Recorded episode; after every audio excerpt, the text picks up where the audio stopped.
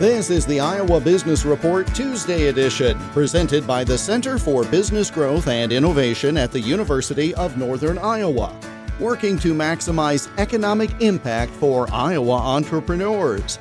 Online at cbgi.uni.edu. The impact of the coronavirus pandemic is ongoing. Among the groups most adversely impacted has been women. Tiffany O'Donnell is CEO of the Iowa based organization Women Lead Change. It's having real life effects in terms of losing potentially 2 million women in corporate America by the time this is all over, whether it's by their choice, restructuring, or simply burnout.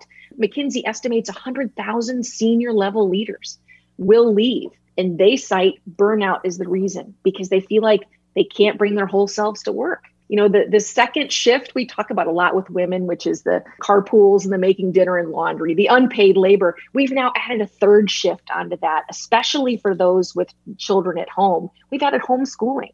So you've got women at home feeling like they can't perform to the best of their abilities. They're feeling like either themselves wanting to pull back or their company saying you know we don't want to put more on you right now. A decade's worth of progress for female leaders is at stake here Women Lead Change is hosting a four part virtual midday speaker series called Advocates and Allies.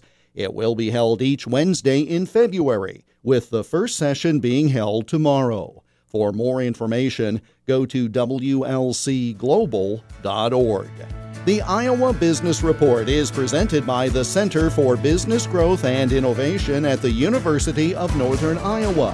Follow them on Twitter at UNICBGI. I'm Jeff Stein for the Iowa Business Report.